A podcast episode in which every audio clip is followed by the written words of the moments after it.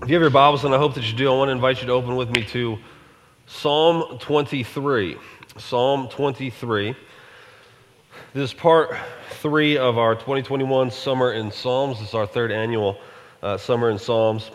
Every summer we look at uh, four or uh, more different Psalms.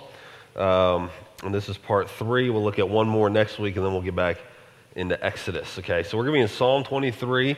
You ever read this psalm before? You ever hear of this one? How many y'all have it on your wall? Y'all liars. I said it, all right?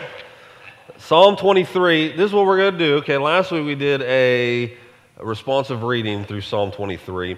I'm actually going to be preaching out of the Christian Standard Bible, the CSB. It'll be behind me on the screen, but I want us to read it together, all right? From the CSB. And so, if you would, I know I just asked you to sit down. Stand up with me in reverence for God's word. It'll be behind me on the screen. Let's read this out loud together. If you're following your King James, it's not going to match up, okay? It's got to be in the CSB, so let's read this together. All right, you guys ready? You think we can do this? All right, let's go. The Lord is my shepherd. I have what I need. He lets me lie down in green pastures. He leads me beside quiet waters. He renews my life. He leads me along the right paths for his name's sake. Even when I go through the darkest valley, I fear no danger, for you are with me. Your rod and your staff, they comfort me. You prepare a table before me in the presence of my enemies. You anoint my head with oil, my cup overflows. Only goodness and faithful love will pursue me all the days of my life, and I will dwell in the house of the Lord as long as I live. Amen. It's God's word. May God write eternal truths on all of our hearts. You may be seated. Thank you. You guys did really good. This psalm is no doubt the most well known, right, of all 150 psalms and is arguably one of the most popular passages in all of Scripture. Would you agree with me on that? Christians and non Christians alike have heard this psalm many times in their lives, and many have even memorized it. Any of you guys have it memorized? How many of you is hard to not say what you memorized when, when we read that? And it's, it's well known for a good reason, right? The psalm beautifully and poetically captures what the Lord does for those who are His when, they, when He is their shepherd. The problem, however, is that for the most people in the world, God is not their shepherd.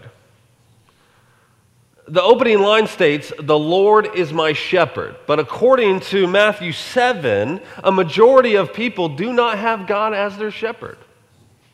Something else is shepherding them entirely. And is this not the implication of this psalm? Doesn't it imply this? If God is the psalmist's shepherd, that means there are other choices for who or what can shepherd each person, right? The psalmist chooses to be shepherded by God. What do you choose? Most people in our nation are not shepherded by the Lord. Most people in our state are not shepherded by the Lord. Most people in our county are not shepherded by the Lord. Most people in our city are not shepherded by the Lord. No, they are shepherded by something or someone else, and their lives evidence that fact. So you know Psalm 23 well, but do you know the psalm that most people in, their, in our society ascribe to? David Powlison says from Jesus' point of view, there are two fundamentally different ways of doing life. One way, you're connected to a God who's involved in your life. The other way, you're pretty much on your own and disconnected. So he wrote, David Powlison did, what he calls the anti Psalm 23. The anti Psalm 23. And it goes like this. Let me read it to you. I'm on my own. No one looks out for me or protects me. I experience a continual sense of need. Nothing's quite right. I'm always restless. I'm easily frustrated and often disappointed. It's a jungle. I feel overwhelmed. It's a desert. I'm thirsty. My soul feels broken, twisted, and stuck. I can't fix myself. I stumble down some dark past. Still, I insist. I want to do what I want, when I want, how I want. But life's confusing. Why don't things ever really work out? I'm haunted by emptiness and futility, shadows of death. I fear the big hurt and final loss. Death is waiting for me at the end of every road, but I'd rather not think about that. I spend my life protecting myself. Bad things can happen. I find no lasting comfort. I'm alone, facing everything that could hurt me. Are my friends really friends?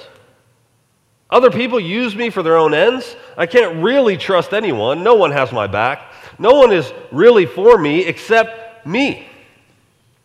And I'm so much all about me, sometimes it's sickening. I belong to no one except myself. My cup is never quite full enough. I'm left empty. Disappointment follows me all the days of my life. Will I just be obliterated into nothingness? Will I be alone forever, homeless, free falling into void? Sartre said, Hell is other people. I have to add, hell is also myself. It's a living death, and then I die. Those are dark and bleak words indeed. But the anti psalm tells the truth of what life feels like and looks like whenever God vanishes from sight. When anything else is our shepherd.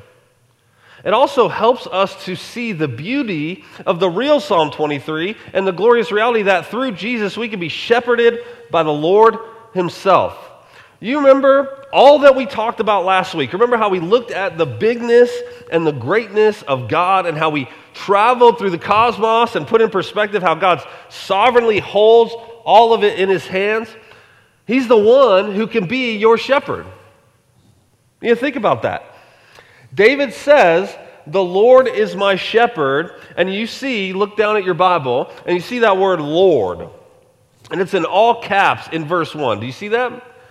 Anytime you see that in the Old Testament, the author is referring to God's personal name, the one that he gave Moses at the burning bush.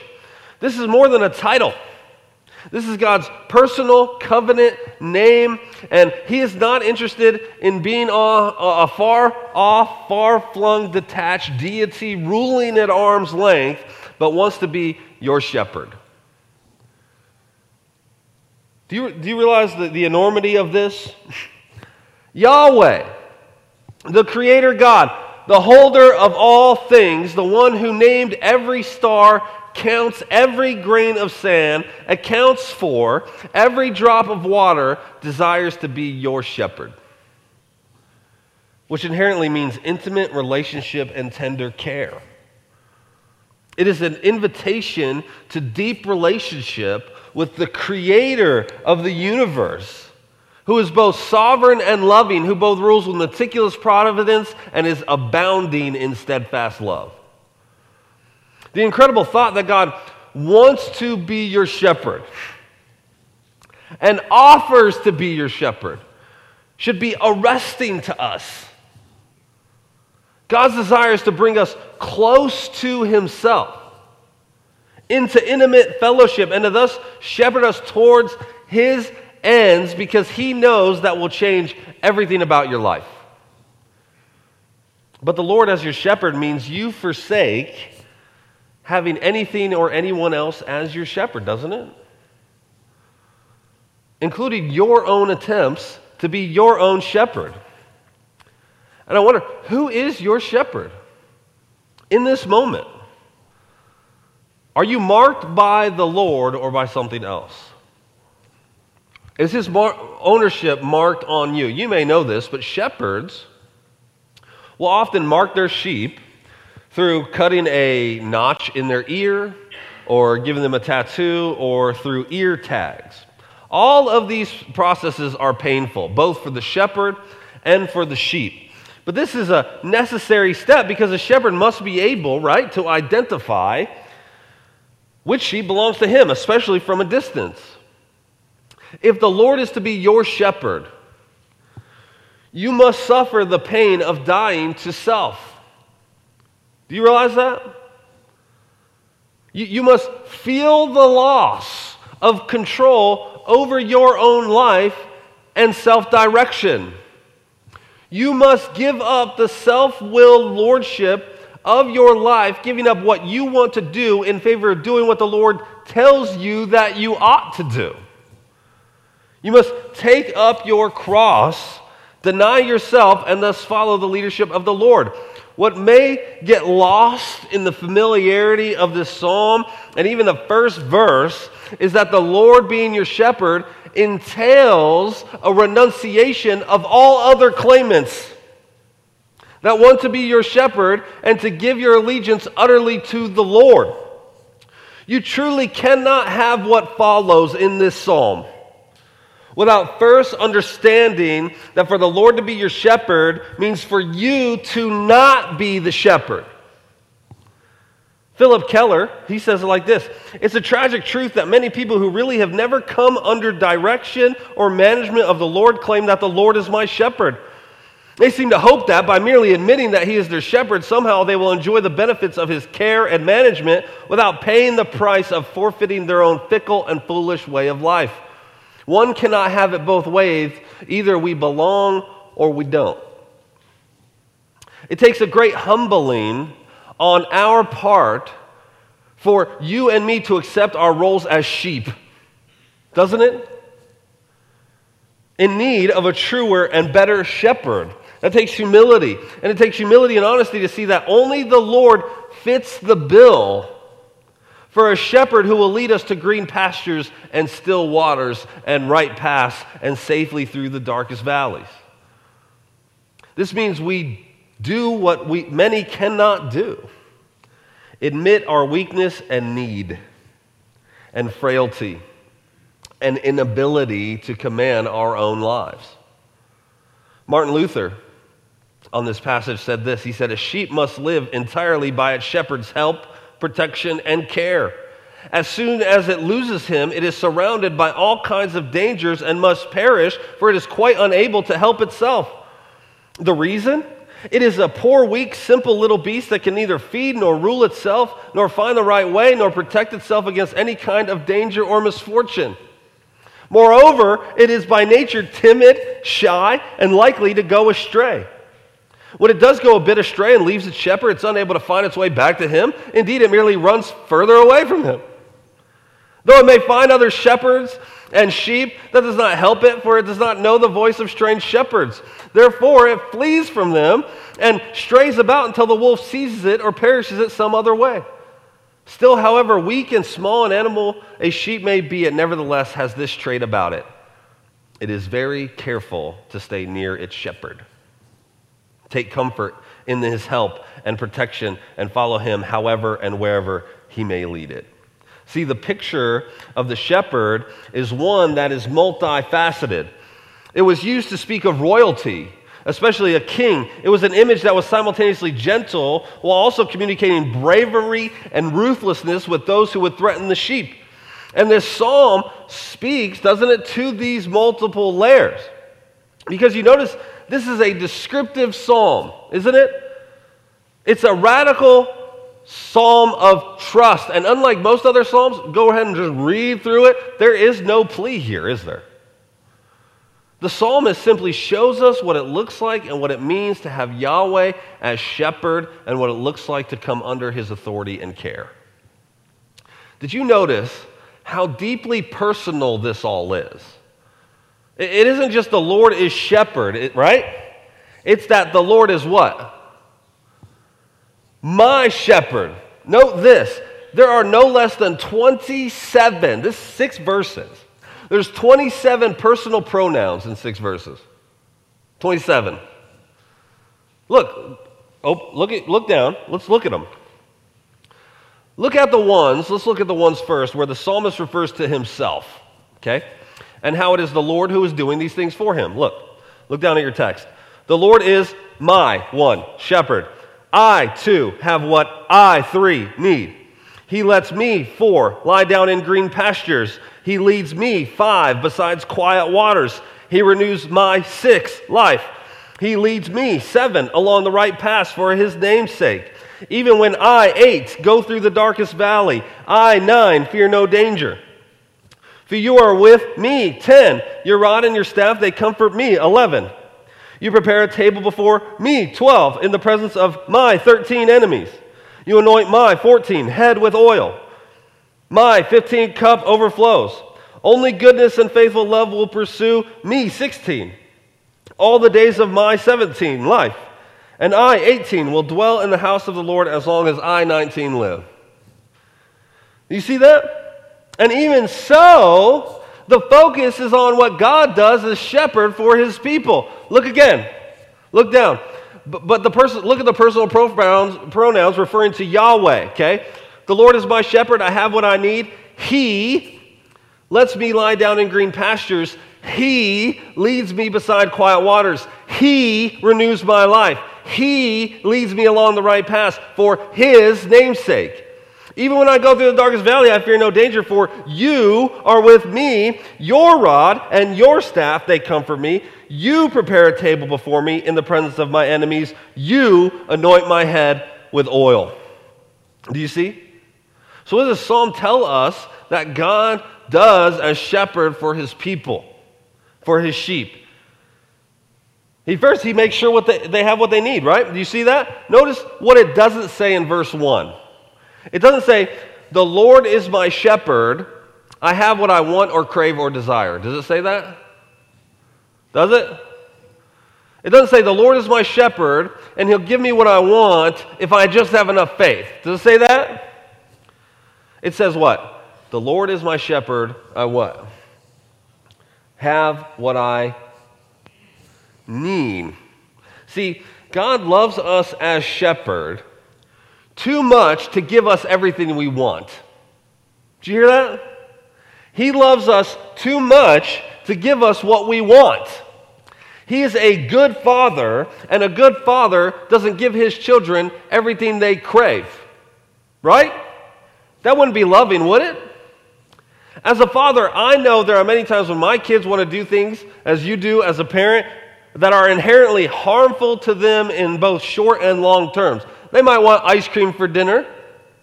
They might want to skip their veggies. They might want to stay up all night and rot their brains on phones or tablets or, or TV all the live long day. They might want to skip school, not go at all, and just sit on the couch instead.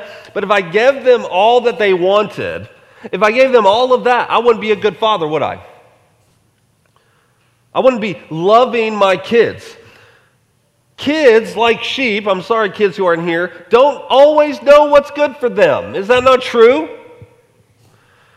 They don't know what's good for them, not at all times. If they got everything they wanted, that would spell disaster in both the short and long term, wouldn't it?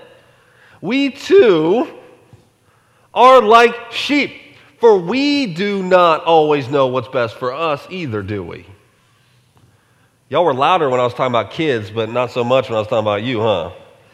We don't. We don't always know what's best for us. But if we follow God as our shepherd, our father, he'll give us what? What does it say? What we need. Not always what we want because we don't know what's best for us at all times because what's best for us often pushes up against what we desire, and our desires are mostly misaimed. Because you know what? The Bible says our hearts are dummies. Do you know that? What we fail to realize is that the Bible portrays our being given over to our desires and wants as being a bad thing and a sign that God is punishing our rebellion, giving us everything we want. Is that not what Romans 1 says? Isn't that what Romans 1 says? Romans 1 says that those who rebelled and rebelled and rebelled and rebelled against God were finally just given over to their desires. And this is pictured as not paradise, not fullness of joy, but emptiness and futility and aimlessness and frustration. Sam Allberry puts it like this When we try to visualize what God's wrath looks like, many of us imagine CGI from a disaster movie or think of lightning bolts falling from the sky.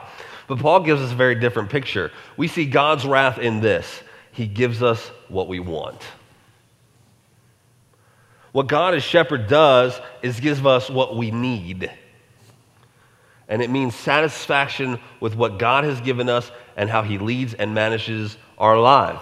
We have talked about at length grumbling, right? From Exodus. And it comes back around, doesn't it? Grumbling is a rejection of Psalm 23 1. One cannot both say, The Lord is my shepherd, I shall not want, while also grumbling. Because grumbling is proclaiming the opposite. It is saying, I want more, and you're not giving it to me. Is it not? It's pointing a finger at God and declaring him to be a bad shepherd because it's saying you would be a better shepherd than he is. It's to say, I don't have everything I desire, but I should. And God is withholding from me. Puritan Thomas Watson said it like this Murmuring is no better than mutiny in the heart. It is a riling up against God. When the sea is rough and unquiet, it calls forth nothing but foam. When the heart is discontented, it calls forth the foam of anger, impatience, and sometimes little better than blasphemy. Murmuring is nothing else but the foam that boils over from a discontented heart. The one who truly has Christ as shepherd can say, The Lord is my shepherd I have what I need, and thus I am content because I have more than what I deserve. Do you see? Because where does the Lord's leadership take you? What does this psalm say? If you follow him, he will lead you to what? Green pastures where you can lie down. If you follow him, he will lead you to quiet waters where you will drink in abundance. Excuse me. If you follow yourself or the world, you'll be led only to brown pastures and muddy, polluted water. See, it is the skilled and the wise shepherd who knows where the green grass grows. He knows where to lead the sheep so that they are well fed. The fact that they can lie down in green pastures means the grass is growing in abundance. They can lay down and feast. They don't have to keep moving or be alert for creeping dangers. The shepherd leads them to have plentiful food to where they can rest content in his provisions as he watchfully oversees them. But the shepherd also knows where to find the little pools of water that rocks trap, where the shade provides protection from the sun's evaporating heat. That's what this is saying. He knows where to construct these small dams in order to hold water for the sheep to drink from to the full. Now, we may be used to rendering of verse 2a to be, He leads me beside still waters. Is that how you guys know it? With the kind of the picture of the wilderness full of rushing waters, but the shepherd knows where to get the calm ones, right? but that's likely not what's going on here. Okay, listen to what John Goldingay says. says the traditional rendering still water makes sense in a European context where many rivers and streams run through the countryside. But in Middle Eastern wilderness, the speed of water, the streams, is not a problem, and the Old Testament makes no reference to it. Waters of restfulness is rather water by which the sheep may rest. The idea being parallel to that of verse 2a. The sheep may drink and lie down by the pool again, knowing they could get up and have another. The idea then of verse 2 is one of rest, of contentment in the provisions and care of the shepherd. And that rest, you understand, it's more than bodily relaxation, but it carries with it the idea of protection from enemies and an environment in which life can thrive. It's a recognition and a gratefulness uh, in the care of the shepherd and an understanding that everything you have comes from his leadership and care. It's an understanding that without him, you have nothing. That's what verse 2 is communicating. But it is then a settled contentment and an acceptance of all that comes from his hand rather than a constant chase for more and more and more, which brings no rest. You'll agree with me that ours is a society that views all that we have as something we achieved and almost never viewed as something we have received. You know that's fair to say? Is that our society? We champion self made people, don't we? And we look up to those who have achieved seemingly on their own. After all, who doesn't love a rags to riches story? We all love that junk, right?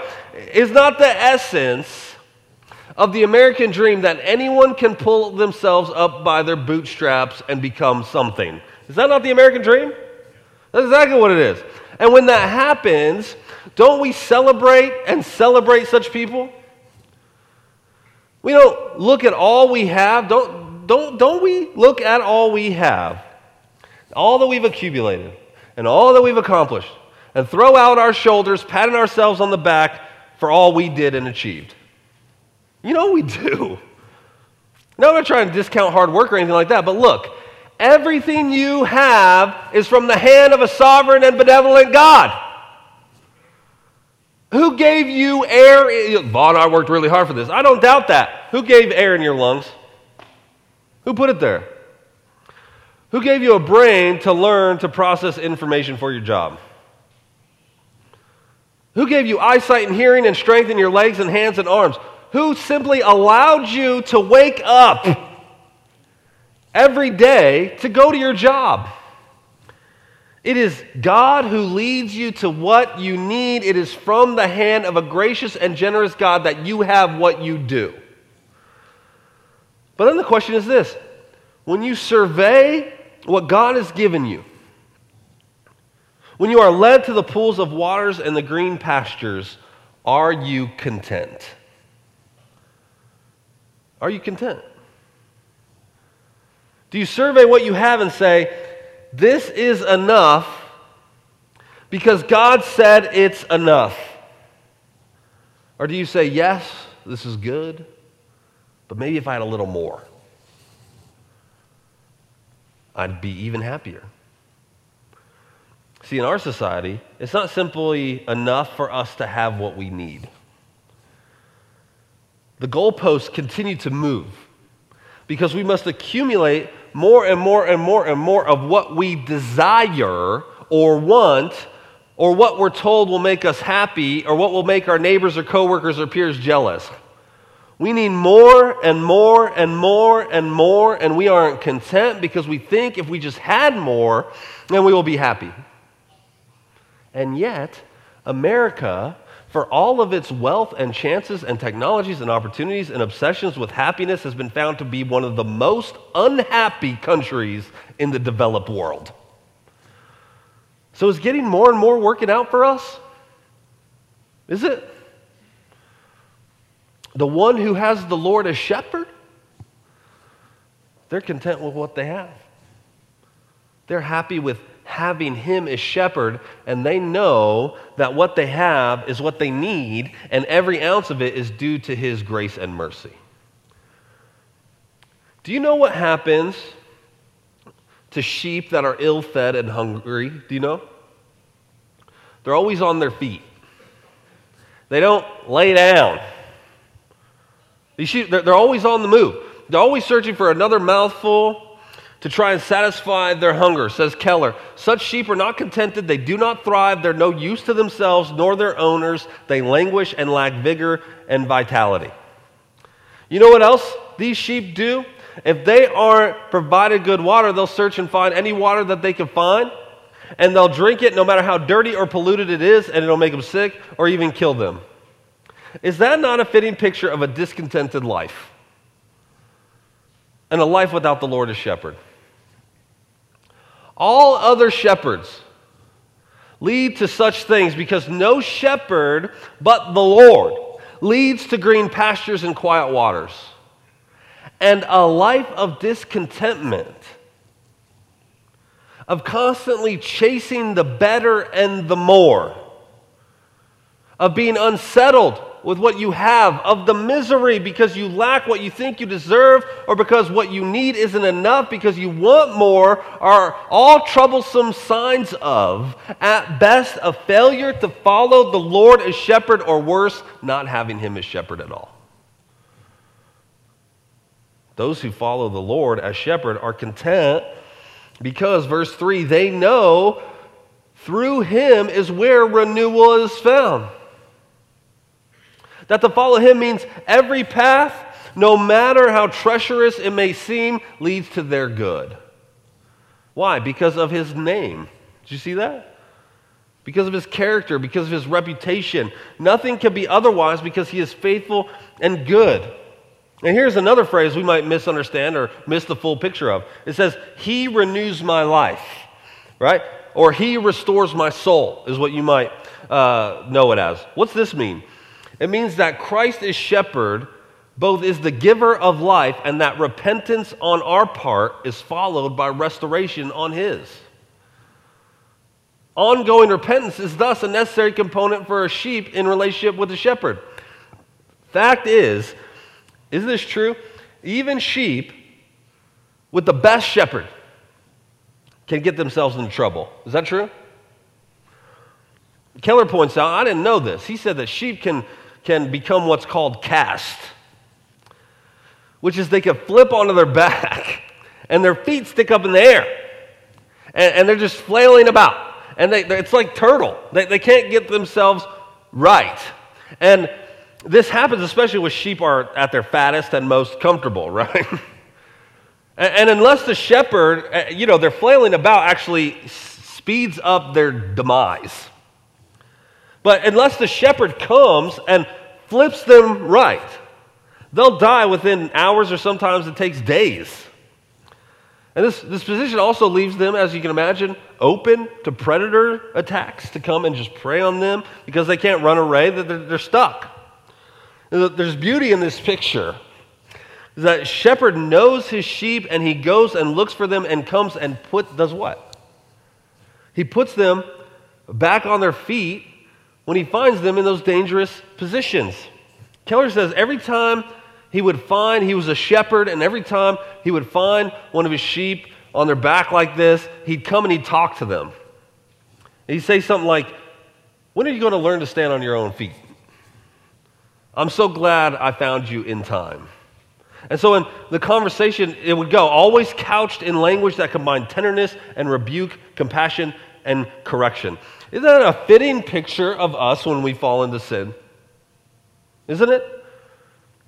It's usually when we are metaphorically overstuffed and wandering away. When we indulge in sin and wander away from the path of the shepherd, we find ourselves inevitably in trouble. Is that not true? Y'all could speak, you know.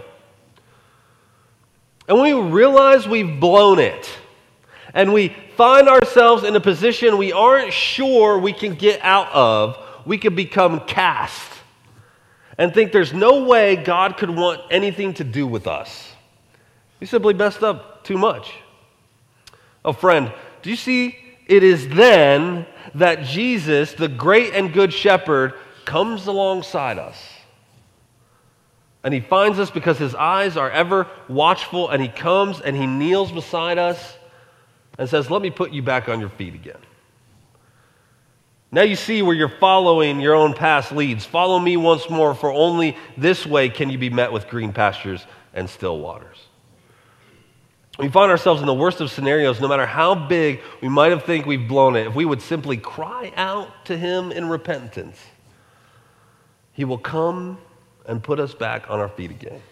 He will renew our life. He will restore our soul. Then he will lead us along the right path and the right paths are paths of obedience to the shepherd to follow his voice and his direction and his will. And you do this, what? For his name's sake, which means not only for his glory, but because of his, because of his name, which carries with it his promise and character. In other words, you follow him wherever he leads you because you trust his faithfulness and his care. Knowing that wherever his path goes, it will lead to your renewal and your good. Doesn't this include walking through the darkest valleys? Does it? You don't have to fear. Why? What's it say? Because you know He is present with you, there with you, having traversed the path before you. See, the Good Shepherd not only knows where the green pastures are and the quiet waters are, he knows that to get to the top of the mountain, you must go through the dark valleys. And while this verse has been, hasn't this verse, though I walk through the valley of the shadow of death, used mostly in funeral settings? Isn't that where you've heard it? I bet you have. For the one who has died, right? This verse says that the shepherd, what's it say? leads you what? Through the darkest valley. He does not leave you in the valley of death. He has no intention of letting you die there. He intends to take you through the valley to the other side and up to the highest mountain, you understand? No one, no one wants to go through dark valleys. Isn't that true? Who would want that? We want to see the sun. We want to be safe. We don't want to encounter what the valleys have to offer. You know what lurks in dark valleys? And what dark valley brings? The coyotes and bears and wolves and cougars and storms and floods, rock slides and mud and snow and avalanche and sleet and freezing rain. Who wants to endure that? But, friend, don't you see that it is only through these dark valleys that we could get to the highest plains? That's the point here. Is this not a fitting parable for the Christian life? Friend, you must realize that growth only comes through the painful experiences found in the dark valleys. Do you know that? So many say they want to grow but never want to change or be uncomfortable. So many Christians want to get up to the plains but avoid the valleys, or worse, they waste their valleys and become bitter and miserable grumps. You know, even if you haven't read the books or seen the movies, you know, you know the premise of The Lord of the Rings, right? You know the basic premise. There's this ring that is incredibly powerful and it needs to be destroyed. So the Dark Lord does not get it. The ring is so powerful that if you put it on, it changes you because it magnifies your ego. Well, at one point, Frodo's companion Samwise puts the ring on. And I want you to listen to how Tolkien describes it. He says, All things around him were not dark, but vague. While he himself was there in a gray, hazy world alone, like a small, black, solid rock. Tim Keller says about this suffering can do that too. It can make you and your needs the only solid, real thing and all other concerns vague, hazy, and unimportant. This self absorption can make you unable to give, receive, or feel love. There's a numbness, a fixation on what is happening to you.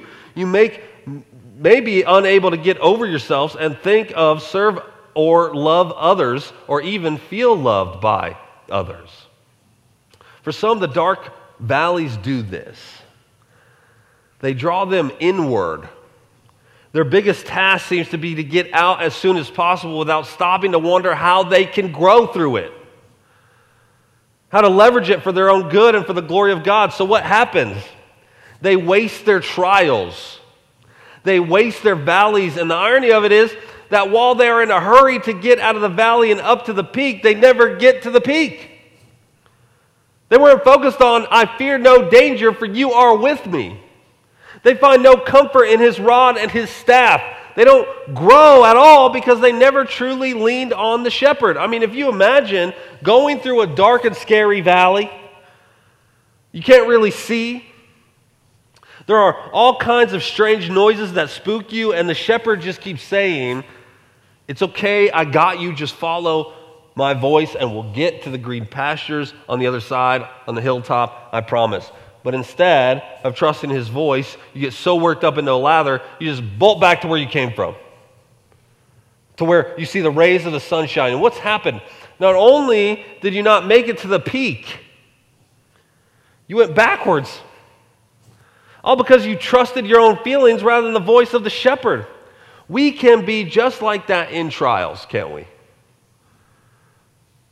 If we aren't careful and intentional and leaning on the grace and might of our sovereign shepherd. But those who trust in the sovereign leadership of Christ as shepherd and truly know all things work for the good of those who love him and are called according to his purpose, they see the dark valleys. And while they don't wish to stay in there, they do realize that endurance through them and leaning on the care of their shepherd and trusting in his heart and his namesake, they will experience growth and maturity. Let's go back to Lord of the Rings for a minute. This time, jump to the return of the king. As Frodo and Sam delve ever closer to Mordor to complete their mission. The darkness seems to be deepening the further they travel, as you can imagine. If you know the story, you know that trouble lurks behind every corner, right? Um, it seems constant, never stops. Well, as our travelers are weary and in need of rest, Frodo falls asleep almost immediately. But Sam is too troubled by the growing darkness to sleep. You ever felt like that before? You ever felt like the darkness in your life, the pain, the trials of your life? It's too dark to sleep. That's how he felt. But listen to what Tolkien writes. He says, Far above the Ephel Dúath, in the west, the night sky was still dim and pale. There, peeping among the cloud rack above, tor high up in the mountains, Sam saw a bright star twinkle for a while. The beauty of it smote his heart as he looked up out of the dark, forsaken land, and hope returned to him. For like a shaft, clear and cold, the thought pierced him that in the end, the shadow was only a small and passing thing. There was light and high beauty far beyond its reach. See, the sheep following the Good Shepherd can sleep well in the darkest valleys, so to speak, because they know that He's there too. Did you notice that in verse 4? Look, look again at your Bibles. Do you see the language shifts from the Lord and He to you? In 1 and 1 through 3, it's He lets me lie down. He renews my life. He leads me along the right path. But now it's what? You are with me. Your rod and your staff, they comfort me. Friends, the gospel's right there, isn't it? The shepherd doesn't just lead you to a dark valley and stop and point and say, Go that way, and it'll lead you up. Good luck. No, this shepherd has himself been through a valley so dark that you could never even imagine the pain and anguish and loss. You just, if you have your Bible, look up at Psalm 22. And it foreshadows all of that. Look at it. You've heard these words before, haven't you? Verse 1 My God, my God, why have you forsaken me? Is this not the very words of Christ on the cross? Verse 7 All who see me mock me. They make mouths at me. They wag their heads. He trusts in the Lord. Let him deliver him. Let him rescue him, for he delights in him. Is this not what people were shouting to Christ on the cross as they were mocking the Savior of the world? Verse 16 For dogs encompass me, a company of evildoers encircles me. They what? They pierce my hands and my feet. I can count all my bones. They stare and gloat over me. They divide my garments among them, and for my clothing they cast lots, which is exactly what happened at the cross. Jesus is the shepherd who leads you through dark valleys, and he has not only been there, he's with you when you are going through them too. Is that not what verse 4 in Psalm 23 says? Even when I go through the darkest valley, I fear no danger. Why? Because I'm brave and awesome? Because I could do this on my own? What's it say? I could go through the darkest valley. I fear no danger. Why? You're with me. See, having him with us is more than, the pres- uh, than presence or feeling, it signifies action on his part. He plans to act. And if he is your shepherd, regardless if you feel like he's with you, he's there. Friend, his promises are more solid guide than your feelings are every time. You could be going through the darkest days and say, but I don't feel like God is with me. I don't feel like He's with me. Have you ever been there? I bet you have. I just don't feel like God is with me. But that's not the most important thing. Your feelings betray you. He is there. He promised He would be. He went through them before you. And remember verse 3? He leads me along the right path for His name's sake. His name, His character, all testify to you the promise of His presence. You may not feel like He's there, but He is because He promised He would be. And His character is such that He cannot lie. Now, you see in verse 5, there's a shift, in there? The metaphor changes. Excuse me. We went from the Lord is shepherd, and now what? The Lord is banquet host. But the picture of verse 5 is very similar to verse 2, isn't it? In that the Lord brings you in and provides to you in abundance. But here, there's safety even in the location because the enemies are what? They're just sitting outside, observing you being fed. Your cup is overflowing. The host anoints your head with oil, which, by the way, we can mix our metaphors here because that's exactly what shepherds do for wounded sheep. And what's so great about this is you look at verse 6, and you see how he says that only goodness and faithful love will pursue me all my days. If you read, you've, you've probably all read through the Psalms, right? Read all the way through the Psalter. This language of pursuit, you see it all the time, don't you? And it's a very strong word. Our, our word, English word pursue does not do it justice. But in most of all the other Psalms, this word of pursuit is used for enemies pursuing the psalmist relentlessly in order to seek harm or death, right? But what do we have here? Now, is it enemies that pursue you? It is goodness and loving kindness are personified and they relentlessly chase you. They pursue the one who has the Lord as their shepherd. Don't you see that goodness and loving kindness really have been personified? They, they find their completion in Jesus himself. And do you see, friend, that he pursues you? We all, Isaiah 53 says, like sheep, have what? We've gone astray, every one of us. And Creator God has come to pursue us, to invite us to His table. If you guys were Pentecostal, you'd be doing laps in the aisles right now. You'd be wind sprinting in the parking lot. Do you see this? He comes to pursue you, to invite you to his table, to have an overflowing cup, to anoint your head with oil. And for how long? Verse 6 All the days of my life. And I will dwell in the house of the Lord as long as I live. As if the Lord as shepherd isn't arresting enough. Consider the fact that we are so rebellious and fallen, that we have been alienated utterly from God. We don't deserve Him as shepherd. We deserve to be treated like trespassers. And so sinful are we that we couldn't even pursue or find God if we looked, even on our best day. We don't deserve to be brought in. We deserve to be shut out and crushed and hanging out with the enemies that are looking in. But what does Psalm 23 tell us?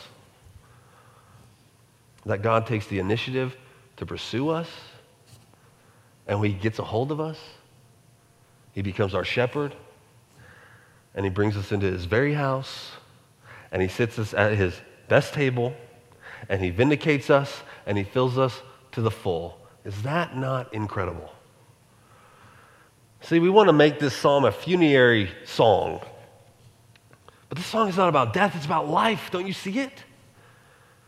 Will we enjoy a banquet at the wedding supper of the Lamb one day at the end of the age? Of course we will. Absolutely we will. But don't cast off the benefit of knowing Christ as shepherd and party host right now.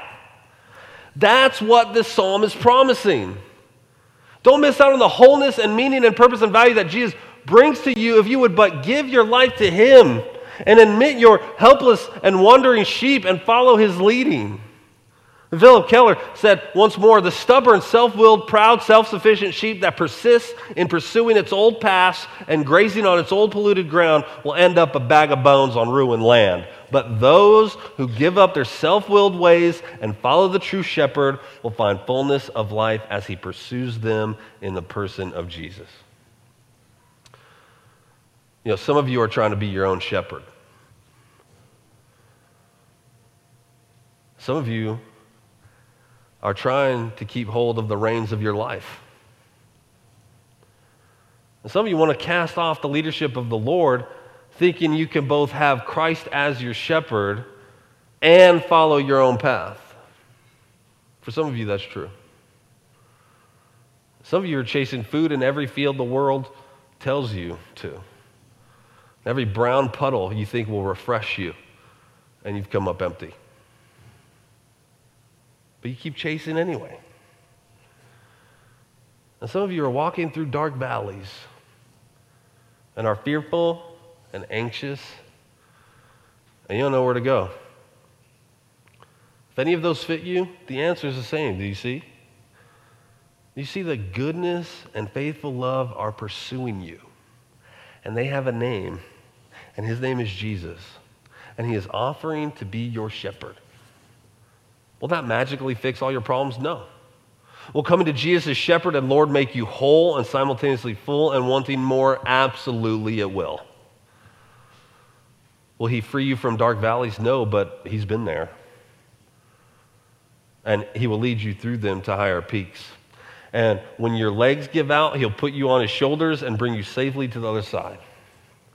If you bend your knee to Christ who came and walked through the darkest valley that ever existed in order for you to have a truer and better shepherd, you could say, truly, the Lord is my shepherd. I have what I need because you'll have Jesus and he's all that you need. In him, where life is found in abundance, from him flows living water that quenches all thirst. He is true food and true bread of life. He is the right path as the way, the truth, and the life. He's everything. Don't you see?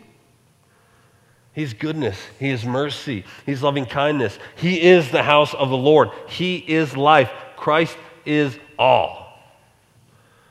Can I ask you, friend, is the Lord your shepherd? Is he? Truly? Truly we all want to say yes, right? Because we're supposed to say yes. There's no need for pageantry or ritual or fakery just now. Is the Lord your shepherd? You walked into this building today, you found a chair you're sitting down in, you sat down, the chair is holding your weight, and it's clear, right? As for your life and hopes and joy, who is presently bearing the weight for your life? And for your hopes and your fulfillment? Are you? Is your spouse? Are your kids? Are your possessions? Is someone or something else? Go to Christ today. He's pursuing you. Call on Him, and He'll be your shepherd, and He'll be all you need and more. Let Him bear the weight and be your guide. Find in Him your all in all. And if Jesus truly, if you really can say He's your shepherd today, praise God. Throw yourself once more on Him and restate today in your heart your commitment to follow Him no matter the path. Now, allow me to close. I want to read to you Isaac Watts paraphrase Psalm 23 in 1719, and I think it beautifully captures its spirit. And then we'll pray, and then we're going to sing this psalm together. Okay? So let me read this to you, and then we'll pray. He said, My shepherd, you supply my need. Most holy is your name. In pastures fresh, you make me feed beside the living stream. You bring my wandering spirit back when I forsake your ways. You lead me for your mercy's sake in paths of truth and grace. When through the shades of death I walk, your presence is my stay. One word of your supporting breath drives all my fears away. Your hand in sight of all my foes does still my table spread. My cup with blessing overflows. Your oil anoints my head. Your sure provisions, gracious God, attend me all my days. Oh, may your house be my abode, and all my work be praise. Here would I find a settled rest, while others go and come, no more a stranger nor a guest, but like a child at home.